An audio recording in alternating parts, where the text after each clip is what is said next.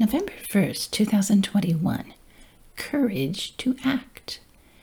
In the seventh year of Athaliah's reign, Jehoiada the priest decided to act. He summoned his courage and made a pact with five army commanders.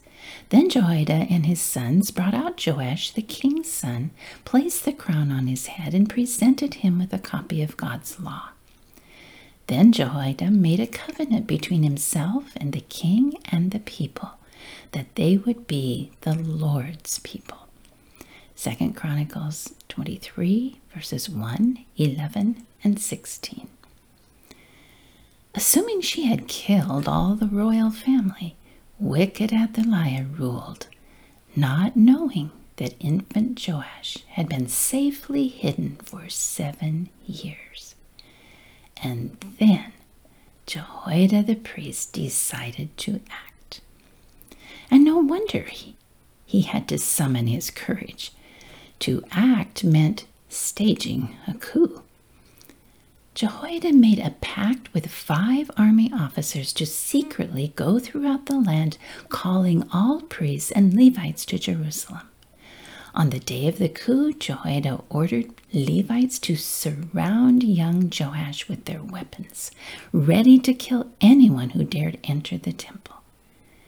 There, beside the pillar, young Joash was crowned king with shouting, singing, and great celebration. The greatest courage was needed, however, when Queen Athaliah appeared shouting, Treason! Treason! Jehoiada did not cower in fear. Instead, he ordered the officers to seize her, take the evil queen away from the holy temple, and slay her at her own palace. The final act of courage that day was the covenant Jehoiada made with King Joash and the people. Together, they would be the Lord's people. So they destroyed the places of Baal worship, and Jehoiada made sure that daily sacrifices and worship in God's temple were performed according to his plan. Evil was replaced with joy and peace all because one man had courage to act. My world too needs joy and peace.